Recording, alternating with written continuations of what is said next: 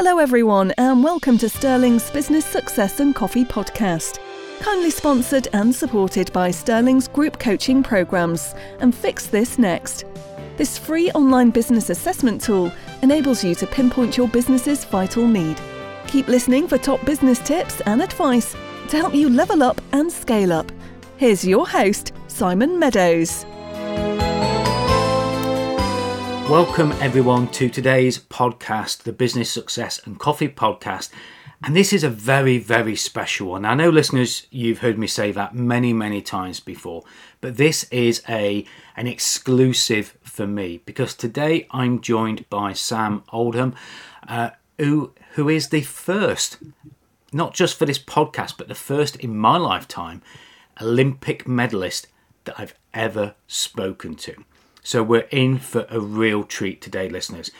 And Sam was a London 2012 Olympic bronze medalist in men's artistic gymnastics. Now, gymnastics sounds difficult enough for me as it is. I've never been very mobile, but artistic gymnastics, listeners, sounds even uh, more extreme from my point of view. But I'm sure we're going to hear more about that as we go through. Uh, he's a gymnastics coach, fellow podcaster, and public speaker. And he retired from professional sport at the age of 28. And after travelling around South America last year, so I assume that was in 2022, uh, he's now building his own business. So what a shift!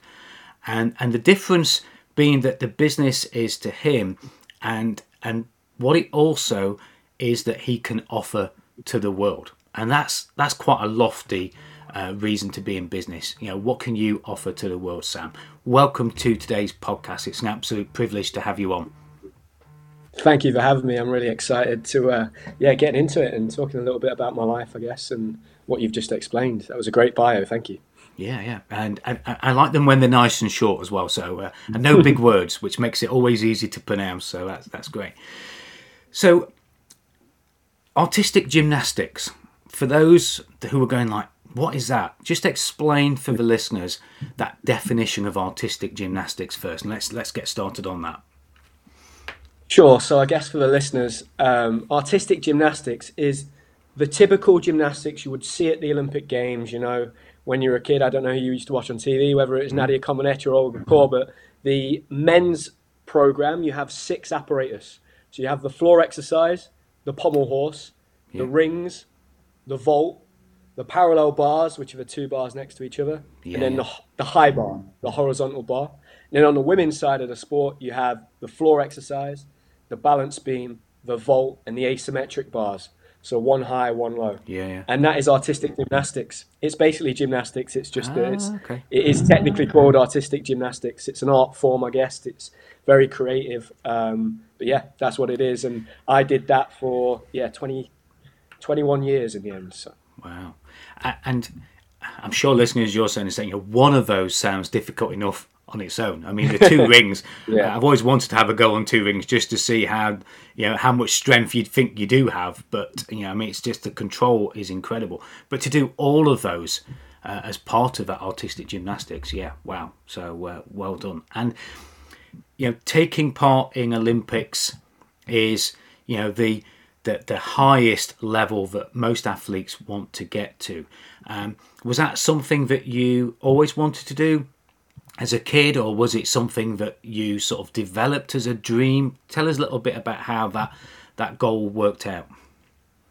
Sure. So for me, gymnastics was very left field. All my family are footballers, so they're all football players. Okay. So gymnastics was, yeah, it wasn't in the family. It was actually a school teacher that suggested to my mom that she takes me along to the local gymnastics club. I struggled when I was a kid with concentrating. Uh, I found school quite difficult. Okay. I was very fidgety. I had a lot of energy. I'm actually currently going through the process of being of having a ADHD diagnosis, so that's quite interesting at the age of 30. Uh, yeah. But back when I was a kid, I just couldn't sit still.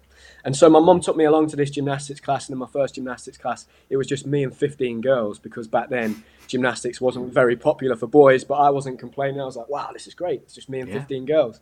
And I loved it because I ran around like a nutter and nobody told me off. I thought, wow, this is amazing. And I went back week after week, and then I did a school competition because I'd noticed that my school had a gymnastics club, and again, it was just me and all the girls. Did really well in this competition, won a gold medal for my school, but I was the only boy competing.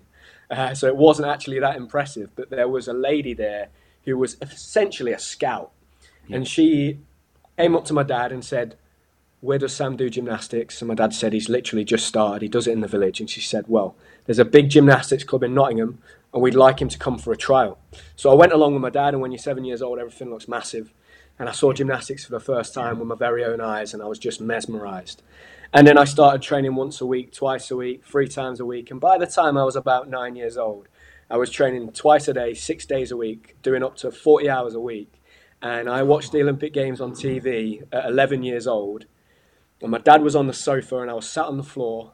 And there was nobody from Great Britain at the Olympic Games competing in gymnastics because we weren't very good at it, to be honest, at that point yeah. in time. We were the 23rd best team in the world.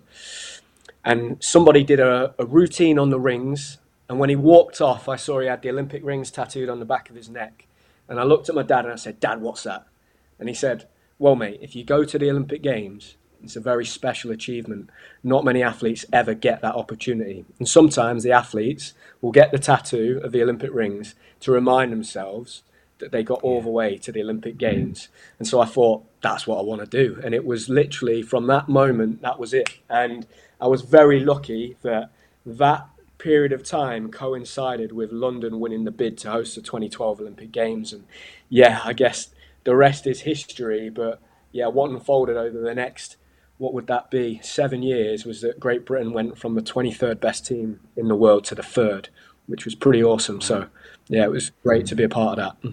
Yeah, and I, think listeners, there's there's two sides to this, isn't there? There's the aspiration to be good and great at what you do for for your own benefit, um, and very few of us actually have something that recognises that, like the Olympics. Um, yeah. But to qualify for the Olympics is such a huge thing. You know, I'm a big winter sports fan, so I love all things skiing and you know Eddie the Eagle. I've been to Calgary. I've stood at the top of the ski jump that he went down, and you know we. Particularly after watching the film with Hugh Jackman, I'm sure there's a film about you coming at some point in the future. But it, you really have to understand how much effort goes into even qualifying for something like that. Never mind being uh, a medalist. And we'll talk about what it felt like to be a medalist perhaps a little bit later on. But before we do that, now, uh, I made a presumption when we were first introduced and you booked the podcast, and even when we started talking before, that um, you were probably going to be more of a water drinker because a lot of people who I know who call themselves athletes, and I include Lawrence in that with the football as well, uh, who introduced us, you know, drink a lot of water. Yeah. And you know, you mentioned the word coffee, and they go, "Oh no," but actually, coffee is one of your favourite drinks. So tell us a little bit about your like of coffee and what you normally drink. So today I'm actually drinking Lavazza, and um, I use uh, so is it a Turkish coffee uh, maker when you do it on your stove? So oh yeah, yeah, I, yeah. That's very technical. Is yeah. that right? Yeah. So that's yeah. So that's what I'm that's what I'm drinking at the minute, mate. And basically, I went to Italy last year. and My uncle has a, a lovely little house that he bought about 15 years ago and renovated with my granddad in rural Italy, just outside Pescara. And I went there for a week with my girlfriend, and I noticed that in Italy, all of the coffee is in like vacuum sealed coffee bags, and they keep it in the fridge. Um, and I loved it. And so when I came back, I started doing that. So I buy that Lavazza and I put it in the fridge. Uh, um, but my love for coffee started when I was 23, and I went right. camping with my best friends to Cornwall, and um, they all had a coffee in the morning with a bacon sarnie, and I thought, uh, do it. I'd basically made three rules for myself when I was a bit younger in my teenage years, because my favourite TV character was Peter Pan. I was like, I never want to grow up, so I'm not going to drink coffee, I'm not going to read, and I'm not going to drink wine. And um, I started reading. I started reading at the age of about 21, um, and the next one was coffee. And now occasionally I like a glass of red wine if I'm having a steak. but um, so I've yeah, that's it. I've grown up now, but that was when I fell in love with coffee, and um, yeah, and it's been a match made in heaven ever since. Yeah, and great, and yeah, interesting. I mean, I would never think of putting coffee in the fridge, never. Yeah, think about I wouldn't either, but yeah. Yeah. Yeah. Oh, I'm going to have to do some research into that. And listeners, if any of you know why that is and what's behind it, then please let us know. But of course, coffee is about caffeine. And we do have other ways of, of uh, getting caffeine. And we were talking before the recording started about um, Red Bull and you know the, the initial sponsorship that you got from, from them. Um, and before Sam explains that a little bit more, I'll give a little bit of my story of Red Bull as well, because I, I had never really come across Red Bull that much, other than that I'd seen it in extreme sports, because they sponsor a lot of extreme sports, and that's what I, I love that kind of thing.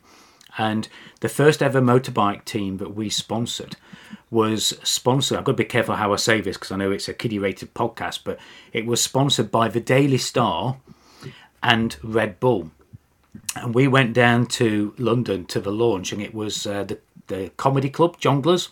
I think that's how you pronounce okay. it in London. And there were a lot of um, Daily Star staff, shall we say, that have their portraits on page seven there, um, and Red Bull.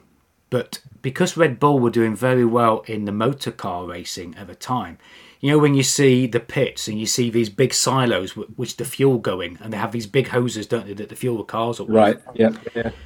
Sam they were full of vodka and red bull. And they had wow. two of these silos full of vodka and red bull. And you just literally went up and you just turned the tap and it gushed out into a pint pot and you just drank vodka and red bull um, absolutely incredible and that was my first taste of of Red Bull. And when I used to go on track days with the bike, I always used to make sure I got my, my fridge in the motorhome stacked up with Red Bull because it keeps keeps you very alert, doesn't it? I mean, your, your sensors uh, are on high alert, and it really does, you know, give you wings in, in that sense. But um, tell us a little bit more about your route into a relationship with with Red Bull sure. and how that worked out. So at the age of probably about 15, 16, I started drinking Red Bull. And to be honest, it was just quite commonplace amongst my peers okay. um, to drink like energy drinks when you were training. Um, yeah. I'd never, I'd never drank coffee or tea or ever really been interested in that. I told you that story. I used to go and like sip my mum's cold tea and just spit it out and be like, yeah. "Oh, that's not for me." Um, but at the age of 17, I went to the Youth Olympic Games, and it was the first ever Youth Olympic Games. It was in Singapore. I was being followed by Blue Peter at the time. I was one of the faces of this Youth Olympic team, uh, and I won Great Britain's first gold medal of the competition. Well done. And in the high bar final, uh, thank you. In the high bar final, I was drinking Red Bull, not on purpose. I was just that's what I used to drink. And for me, whenever I drank Red Bull when I was competing, it was the psychological switch that would go off like it's yeah. game time. Like that taste would hit my mouth, my brain would know right I'm competing now. Uh, because I would only I would only drink it in the gym when I was training when I had like an important session. And I would actually yeah. use the caffeine as a tool. It wasn't just uh, to make me feel a bit better. And actually, as my career progressed and we started to have an influx of the sports science team, we used to take caffeine tablets that we would time to kick in at the right moment during a competition. Um, but the Red Bull came along because my dad was my biggest fan. He was, you know, wherever he'd go, he'd talk about he'd talk about his son Sam and what he was doing, and he decided to send an email to somebody at Red Bull who picked it up and he basically said, Look, my son Sam has just been at the Youth Olympic Games. He's won a gold medal for Great Britain. He's going to be amazing. Um, he's been drinking Red Bull. It's been on BBC, and I think you should sponsor him. And someone, someone got back and said, Yep, we actually watched that on TV and we'd like a meeting. And then I went down to it. London. We had a meeting with Red Bull, and then that was it. Yeah, at the age of 18, I think it was, signed a contract with Red Bull, and I was with them until 2016. Yeah, and it, and it's interesting because being involved in motorcycle racing as many years as I was, and one of my roles was getting sponsorship for the team uh, on occasions as well, as well as being the main sponsor for uh, a British Superbike team.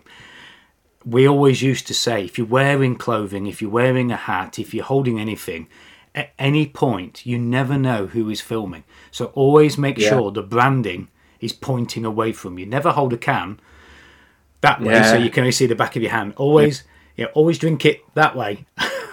it's yeah. quite awkward to drink yeah. something that way, but it's really, really important from a sponsorship point of view because you never know when you're going to get caught on film or in a photograph. And I remember Dennis Hobbs, one of the lads we sponsored, um, Noriyuki Haga at one race circuit went up in a his bike went down and it caught flames, went up in a ball wow. of fire, and the rider was okay, but the the bike was in the middle of the track, and Dennis, the rider that we sponsored, drove through the flames.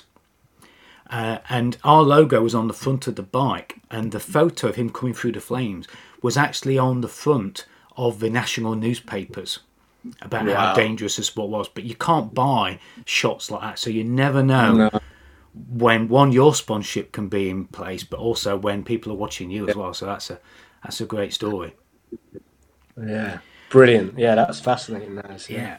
So obviously um, retired from professional sport at the age of 28 and, and I can understand that you know uh, having been 28 a long long while ago um, you know things definitely change a little bit bodily wise, don't they? Um, tell us a little bit about the trip to South America and what kind of realizations did you have about building your own business? You know, did that happen whilst you were traveling? Did it happen before, yeah. after? Just give us a little bit of how you've got into that journey of being in your own business. Yeah, so I think it was retirement is very difficult and it was really challenging. And you sit, you hear athletes talk about this all the time, right? For the yeah. whole of my life, all I was was the gymnast. When my granddad had introduced me, he go, "You know Sam, right? The gymnast." It was never about just me. It was what I did. And so a lot of people struggle with that identity crisis. And I was very lucky in that at 23, I started to look at my teammates that were close to retirement and going through that process and thinking, I'm going to be here in four years' time, so I'm going to watch how they manage that. And the ones that maybe did it in the most, the ones that probably did had that positive experience, and ones that maybe struggled with it. Okay, what can I learn from each of these? Um, and I also was very lucky that I went to live with my granddad when he retired at 78, working as a builder. And I was living with him and I knew in two years' time I'm going to go through this, but rather than being at the end of my life, I'll be at the start of my life. Sure. Um, so I tried to learn what I could from my granddad, and that process for me was difficult. I didn't understand how I was going to fit into the world, what it was that I was going to do. I think it's very important to say as well. You know, I went to the Olympics in 2012, won a medal for Great Britain, won loads of medals for my country, but there is nothing in place to support athletes when they retire. You know, I have no pension. Um, I didn't yeah. even get paid a penny for my Olympic medal. So you very much feel like you're left on your own. And I had that moment, and it was the second lockdown in November of 2021. I don't remember. Uh, rem- do you remember that one? I do. We went yeah. into that lockdown for like four weeks or six weeks.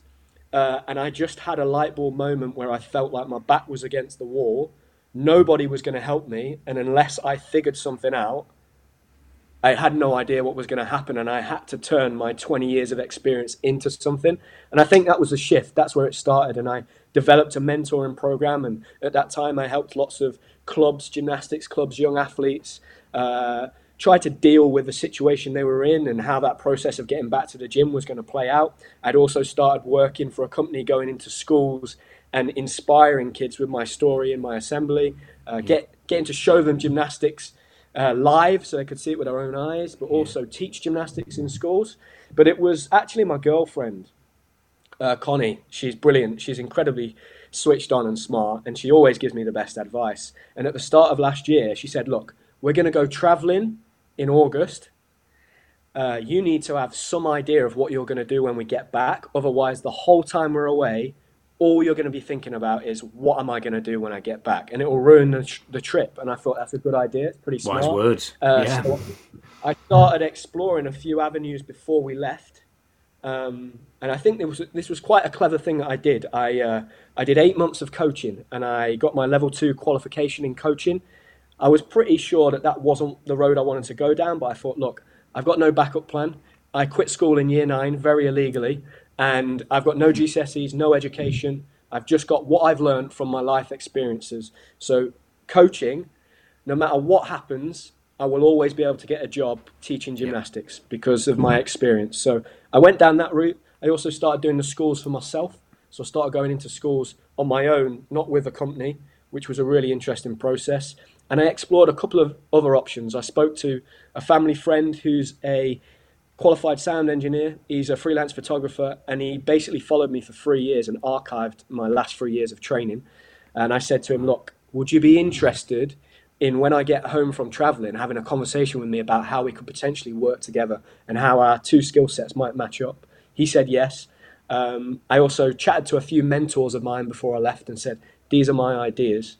And I kind of just teed things up for when I left. And then whilst we were traveling, it was the most incredible experience. And I had a lot of time to sit with my thoughts when we were on 20 hour bus journeys to lots of different crazy countries. And we were, you know, having some incredible experiences. And for me, it was really interesting. I'd had an argument with my young sister about three years before that. And I basically told her, look, you need to just go traveling and get some life experience. And she basically shouted back at me, traveling doesn't fix everything for everyone, Sam.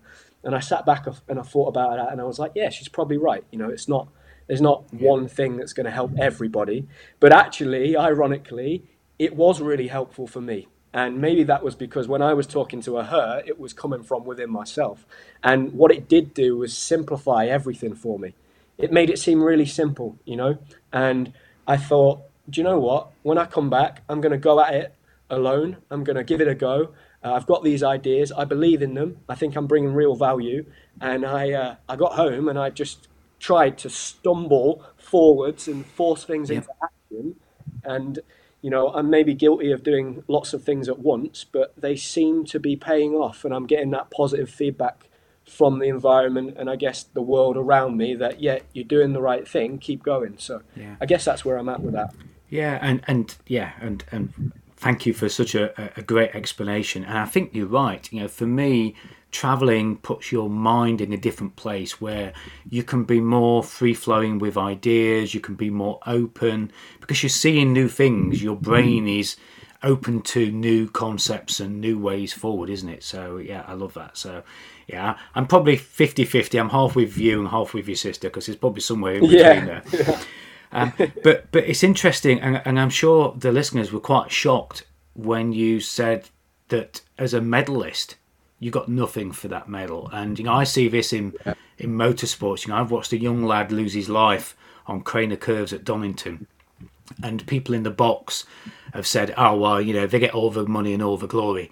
Most of them don't. You know, that young lad gave his life for our viewing and his parents probably remortgaged their house to get him to that yeah. point. You know, and, and I think we should never, in this country in particular, we should never underestimate the lack of support that our youngsters get in doing these incredible things that we all find inspiring and good to watch, but they just don't get the funding yeah. like they do in other countries like Italy, etc. So I'll get off my hobby horse about that one. But going from that, Sam, into a business which yeah. already doesn't pay the people involved in it, and they, you know, and obviously sponsorship is something slightly different, but yeah. you know, m- mentoring and coaching other people, I should imagine, is equally low paid. Might not be free paid, but it, I should imagine it's going yeah. to be fairly low paid because the whole environment around that is one where people are giving it for their love of the of the sport and gymnastics rather than actually for monetary gain. Is that true assumption? That is that really is true, mate. And and to be honest, the biggest decision I've had to make is that my coach uh, is a Russian guy. His name's Sergey. Brilliant, one of the best coaches in the world.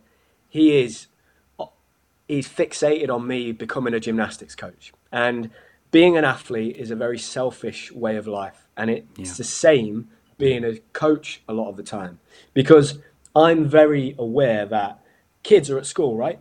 So yeah. the only time I've got to coach them is every evening or on the weekends. And going back to what I spoke about being away traveling and it being simplified for me, the most important thing for me is that in five years' time, and this I actually did this, I said, Where do you want to be in five years' time, Sam? What do you want your life to look like? And I decided that, you know, I want to build a family with my girlfriend and that's the most important thing to me. And I want to be able to give my kids, if I'm lucky enough to have them, time. I go around now and I talk to men and women and basically ask them, what, how do you be a parent? How does it work? Like, what's the most yeah. important thing? If you were to give me like one piece of advice, now nobody can tell anybody how to be a parent. I understand that, and I'll never fully understand until I am one what it's like.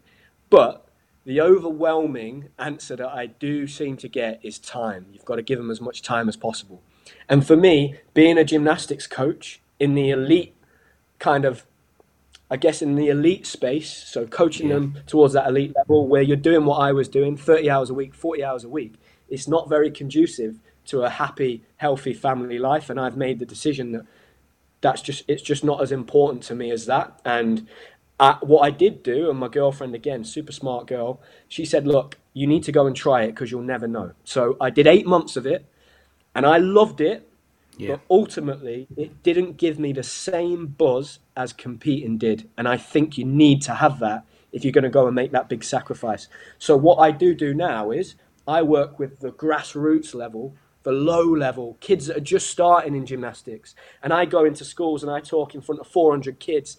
And if I can get 10 of those kids to join a local gymnastics club, that's how I'm giving back. And it was almost like I realized rather than having a massive impact on 10 young people's lives over the course of 20 years, maybe I could impact thousands, but just yeah. have a bit of a smaller impact, but have a bigger impact at scale. So that's kind of what I'm doing. That's how I've approached it. And I'm now teaching gymnastics at David Lloyd, so that's my local fitness club. Yeah. Um, it took me six, took me six attempts to get them, six meeting attempts to get them to sign off on it and give me the green light. Wow. And I pushed Shame on them, them. pushed and pushed. ah, it's hard, right? You've got to get someone to convince you that their idea is good and they're going to do a yeah. good job. But I well, fundamentally, I knew I'm great at coaching this level of gymnastics. I know that I'll put 100% into it. It's going to be my name on it.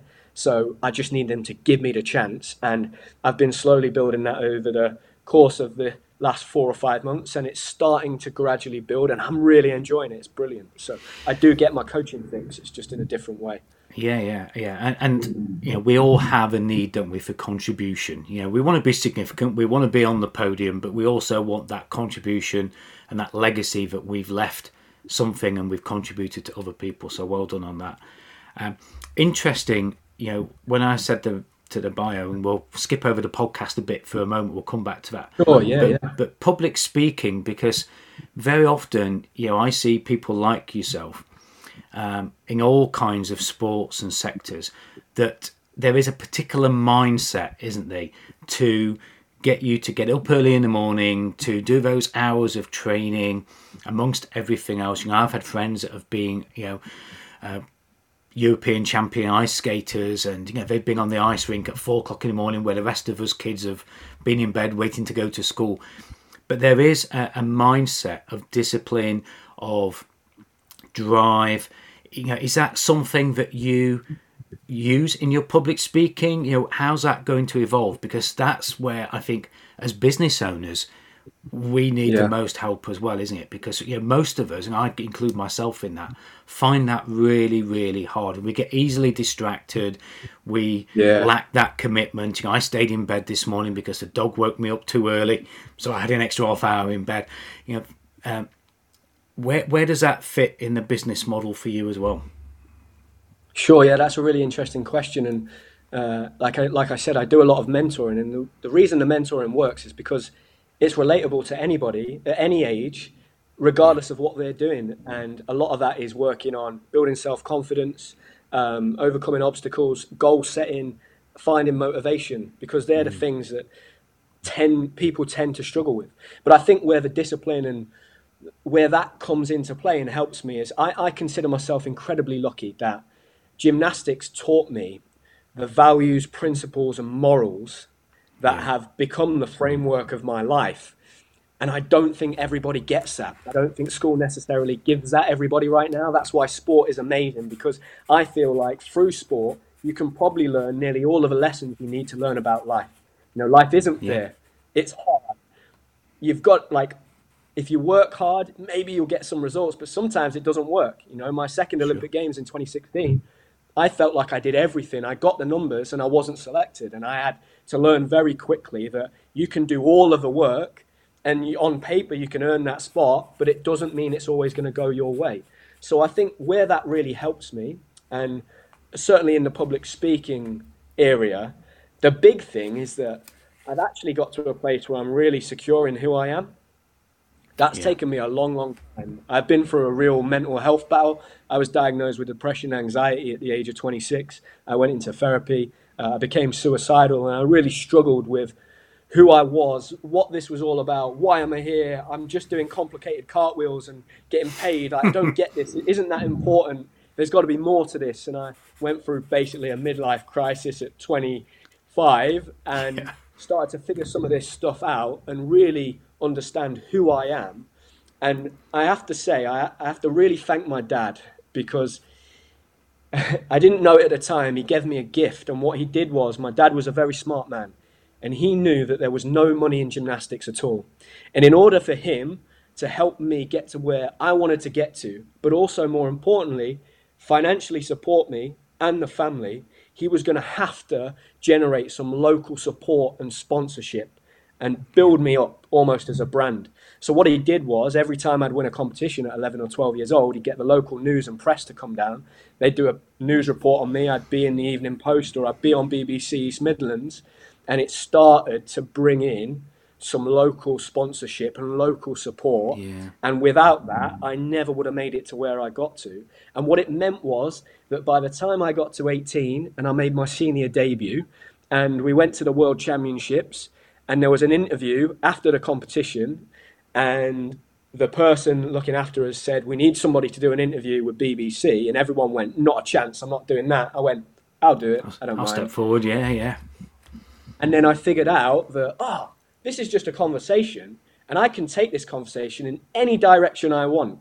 So they can ask me a question about how the competition went, and I can start talking about what I'm looking forward to to have dinner late, have for my dinner later. Oh, Once dear. I understood that, I that like, sounds like you make a good politician, then, Sam. That's the only thing that's leading down. well, that's that's true, but uh, but yeah, I, I figured that out, and then yeah, I started clever. understanding. I think I think the big thing, mate, to be honest, is that they say that public speaking is the biggest fear, right? Uh, when yeah. they ask people what's their biggest fear, the one that comes out at top is public public speaking. I think what sport did was help me understand that it's okay to make mistakes and fall over. You just got to get back up and keep trying. And actually, uh, it's the most important thing to do and it's one of the hardest things to do. That's why not many people do it. So if I can overcome that fear, you know, and yeah. that fear for me initially when I was seven years old was that I was petrified at a high bar, and I would go and hide in the toilets upstairs when we got to the high bar because I was yeah. this big and the high bar's three meters in the air, and I'd go and hide in the toilet every week. And then I thought I can't keep doing this; someone's going to notice. Once I'd figured out how to overcome that fear, and more importantly, I'd realized that all the other kids in my group were petrified of the high bar too. I went, wow, if I can overcome this, that's going to give me a real advantage over everybody else. And I apply those types of learnings that I had through my sport to public speaking. But you're right, the discipline is a massive one. Uh, but more than anything, mate, it's I think it's accepting that uh, you're going to make mistakes, but that's part of the process. Just keep making mistakes. I play football. I play seven aside now every Saturday morning. And the one thing I say to myself before I play, because I used to be a striker when I was a kid, I say miss. Keep missing. The more you miss, the more you'll score. Just keep missing. Don't worry. Keep missing. Because eventually I'll take eight shots and score once, and then I'll take six shots and score twice, five shots and score three, and then four, and then four, and then before I know it, I'm scoring seven out of seven shots every week. And, you know, but if I'd have never been brave enough to take the shot in the first place, I would have yeah. never got there. Yeah, and yeah, I'm, and, and that's such a good analogy. And you know, I, I, people always say to me, you know, I'm, I'm I'm a big spending. I could spend money like it's going out of fashion. And you know, I often say, you know, if I won the Euro millions, 192 million pounds, I'd spend it in the weekend. You know, I'd quite easily spend that kind of money in three or four days. Uh, and people say, "Oh, well, what will you do if you do win?" I said, "I, I never will win." And they said, "No, you can never say that." I said, "I can because I never buy a ticket." And that's the thing, isn't it? If you never shoot at the goal, you'll never score. If I never buy yeah, a lottery ticket, you know, and I make that as a, as a choice, and, and it's a life choice, but you know, we have got to keep trying. We've got to keep shooting for that for that goal. And I listened to a lady, I can't think of her name now, um, but she created spandex, you know, the ladies' underwear. Okay, and yeah, She yeah, was yeah, on yeah. a Tony Robbins event a few years ago, and she said the same thing, and that was something she gave credit to her father that he taught her to. How many times have you failed today? And she'd say, sorry, what? How many times have you failed today? Because if I know you're failing, I know you're trying. And I know if you're trying, you're going to succeed. And that was his formula. Fail to try to try to succeed. And you know that and she built her multi-billion dollar empire purely you know on on that mentality. So yeah, I'm completely with you on that. And I know listeners, you're probably thinking there are so many business lessons in here, and you know I know Sam there's going to be some great things uh, ahead for you in business, but also you know as somebody who's been coached since I was 23 in business and now have the privilege of coaching other people, you're going to make a, an amazing business coach, never mind uh, a gymnastics coach, because a lot of what you're saying there with the public speaking and everything else is absolutely exceptional listen, uh, lessons that we all need to listen to as business owners. Um, and that leads me on to the question. Uh, we've not really followed the flow very much, but I've been going down my list somewhat. Where do people go to find out more about you, Sam? Uh, and and I've got to say one thing before be before you answer that as well. The the youth Olympic gold needs to be in your bio. yeah, that's. Do you know what? That's one thing I'm really I struggle with, to be honest, mate. And it's one thing. It's probably the biggest thing I've had to get my head around, uh, because being able to stand to literally get home in January and say, right, my business is now me. I am the business. It's yeah. my stories and what I've got to mm. offer the world. Has been a massive hurdle because for a long time, I was I hated social media. I still do in many ways. Influencers, all of that. I don't like it because I saw what it was. At yeah. 19, I won an Olympic medal. You know, I dreamt of it my whole life, and it was amazing, right? But it wasn't quite what you think it's going to be, and I yeah. saw that. And at 21, I shattered my ankle to pieces, and I got a very rude awakening very quickly, you know. So I almost put my foot into it, and then I saw what all of this is this mirage of, you know, social media and TV and press and all of that. I know what it is, um, and I've yeah. had to get over a massive hurdle to be able to be able to yeah, I guess promote myself, and it's one thing I really struggle with is, uh, yeah, is doing that. I find it hard enough just to put that I'm an Olympic medalist in my bio. But you, you yeah, I, yeah. I and, and I think as business owners, I think we all struggle with that. You know, and I've had many clients that say, "Oh, I don't like to shout it from the rooftops." Well, if you don't, nobody else will. Yeah, you know, that's yeah. the thing. You know, yes, you might employ somebody to do your social media for you, as I do, and they can shout it. But at the end of the day, you're still the one that's got to give them the information to, to do that. So I think that's that's something we all struggle with. So uh, welcome to the club on that one. So tell us how we can tell us how we can find out more about you and how we can connect with you. Sure. So, uh, like I said, I've got my own podcast. So I have the Sam Oldham podcast. It's every week, so it's weekly episodes. It's on Spotify, yeah. Apple, Google Podcast, everywhere you'd get your podcast. And every Sunday, it's uploaded to YouTube too. Uh, so yeah, it's called the Sam Oldham Podcast. So yeah, if you could su- subscribe, follow me there, and uh, it's very interesting because it is um, it's essentially my stories from my career, and it's all types of topics. This morning I recorded an episode on uh, my fear of death. Uh, I've just gone through the process of experiencing my granddad passing away. He was my best friend, so it was me talking through. In many ways, it's almost like therapy. So yeah, definitely, yeah. you can find my podcast. Uh, but you can find me on Instagram. Uh, if you type in Sam Oldham, it should come up. Uh, I made that mistake when I was very younger of again not wanting to put my name on things. So a lot of the time it's my surname Oldham and then 93 the year I was born, which is my favorite number. Uh, but you can find me on Twitter, Facebook, Instagram. I'm now on TikTok. I've just joined LinkedIn. That's how we connected. Yeah, yeah. Um, so yeah, you can you can pretty much find me on everything. And I'm actually writing a book at the moment. So hopefully by the end of the year, I'll have a book about my career, in my life, uh, ready to release. Um, but yeah, yeah, that's where you can find yeah. me. Well, we'll keep an eye out for the booking. You need to come back on and do a bit of a promo of that as well. So, just for the listeners, Oldham is spelt how? Like the place. So O L D H A M. Yep. So when I would go to compete, yep. yeah, when I compete abroad, it'd be really funny because they'd announce my name and they'd say "Old Ham" like that, and everyone would laugh in the audience. So, yeah. yeah. it's yeah, well, exactly how it sounds.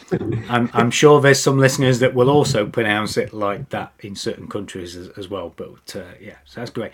So let's let's bring it all together then. If if you could give the listeners one tip or lesson to take away from this podcast episode, what would you share with me? You've already shared so much as all our guests do, but what would you share with them that they can take away and do something with, other than a cartwheel? Because, sorry, that's not my thing.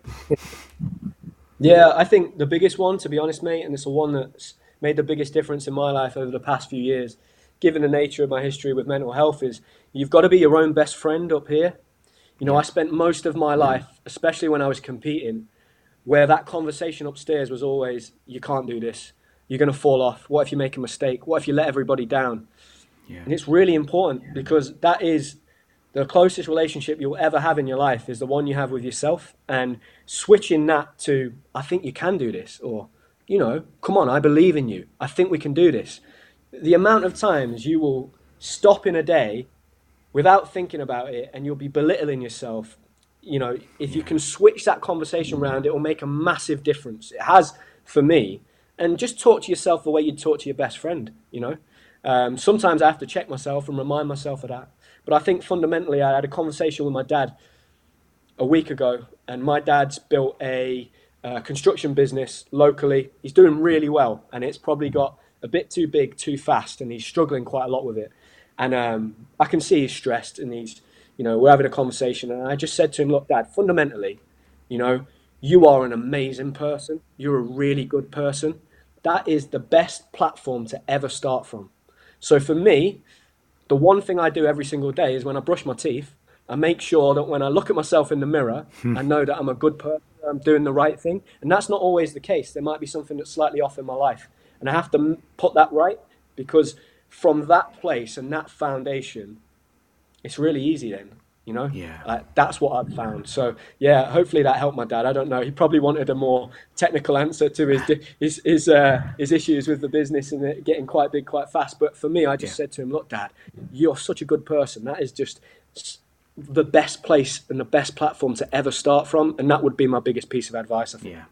Yeah. Uh, I, I, and i completely echo that. And what a great lesson. And i think if you hadn't have told us all the stories and all the backup to that, it wouldn't have the same impact that it has just by saying it. So thank you for sharing that so openly. Uh, and it's a really important topic, and we're probably not giving it the justice by, you know, giving it enough of a spotlight. But a great tip, and yeah, you know, looking yourself in the mirror. I think Barack Obama that was one of his big things, wasn't it? You know, getting up every morning and just looking at yourself in the mirror and saying, you know, did I do good yesterday and am I going to do good today? So, uh, yeah, yeah, really, really important. Final question then, Sam. If you were yeah. going to have your next coffee in a dream location, oh, wow. and you were going to have it with a hero of yours, where would it be and who would the hero be? Oh, gosh, that's a big question, man. Ah. Oh do you know what? It's going to be quite a. This will be. It, it will be a sad one, but it's not. Mm-hmm. This, my my my granddad, who was my best friend. Um, yeah. I go and see him every week, and he is now buried, looking over the farm where he grew up, and it's beautiful. It's like it is beautiful, and there's a bench there, and the bench is named after one of his good friends. So if I could, it would be I'd sit there on a a Friday morning, maybe at the end of yeah. the week, because that's when I I go and see him at the end of the week and I tell him what I've done that week. I'd sit with my granddad and I'd have a conversation and a coffee with him. But I do that every week anyway. But if it was going to be one person that has massively, oh, do you know what? The one, the only person I think I'd be starstruck with meeting, because I've met the Queen, I've met like Usain Bolt. Yeah, would wow. be David Beckham. David David Beckham was my hero when I was a kid. if I met David Beckham, that would blow my mind. I think so. I'd love to like sit down with David Beckham and have a coffee. That'd be amazing. So yeah, yeah. Well, it'd be a three-way conversation, wouldn't it? Because your granddad would be sat there right on that bench having uh, he would, yeah, that conversation right, yeah. as well. So, so any listeners, if you know David Beckham, if you've got any connections, David Beckham, we need to make this coffee on that bench happen. Definitely, and you never know who's listening to these things, do you? you know, I've had some amazing connections with people. Uh, so yeah, David Beckham, you know, pull your socks up. get over here, sit on that bench, and have a conversation with Sam. I'm sure you'll both share some incredible stories. And what a, a joint presentation that would be if you did a public speaking engagement with the two of you together. That would be incredible as well. Thank you so much uh, for, for giving up your time, Sam. Uh, listeners, go and listen to the Sam Oldham podcast. Connect with him on all the social medias. Old Ham. So if you just remember it that way, we're going to have everybody saying Old Ham now, but that's that's the way we need to do it. And thank you for sharing so many insights and so much uh, that perhaps I think we didn't realise as listeners into the the arena of artistic gymnastics as well. So thank you so much for that. You're very welcome. Thank you for having me. And of course, listeners, you've got to go out there now. Look at your mindset. Look at that mirror. Look at yourself tomorrow morning when you're brushing your teeth and have that conversation. What better time to do it? And of course, subscribe. Subscribe to Sam's podcast. Subscribe to this one. Leave us a review and tell us what difference this has made to your life. And of course, reach out and connect to Sam and uh, let him know that you heard about him and you connected with him because of this podcast. And as always, I will see you on the next podcast. Bye for now. Thank you for listening. Don't forget if you'd like any help and support with your business, do get in touch with Simon. And to discover what your business needs you to fix next, visit www.sterlingcoaching.fixthisnext.com. Please do subscribe so you don't miss the next episode. And Simon would love you to rate and review the show too. Thank you.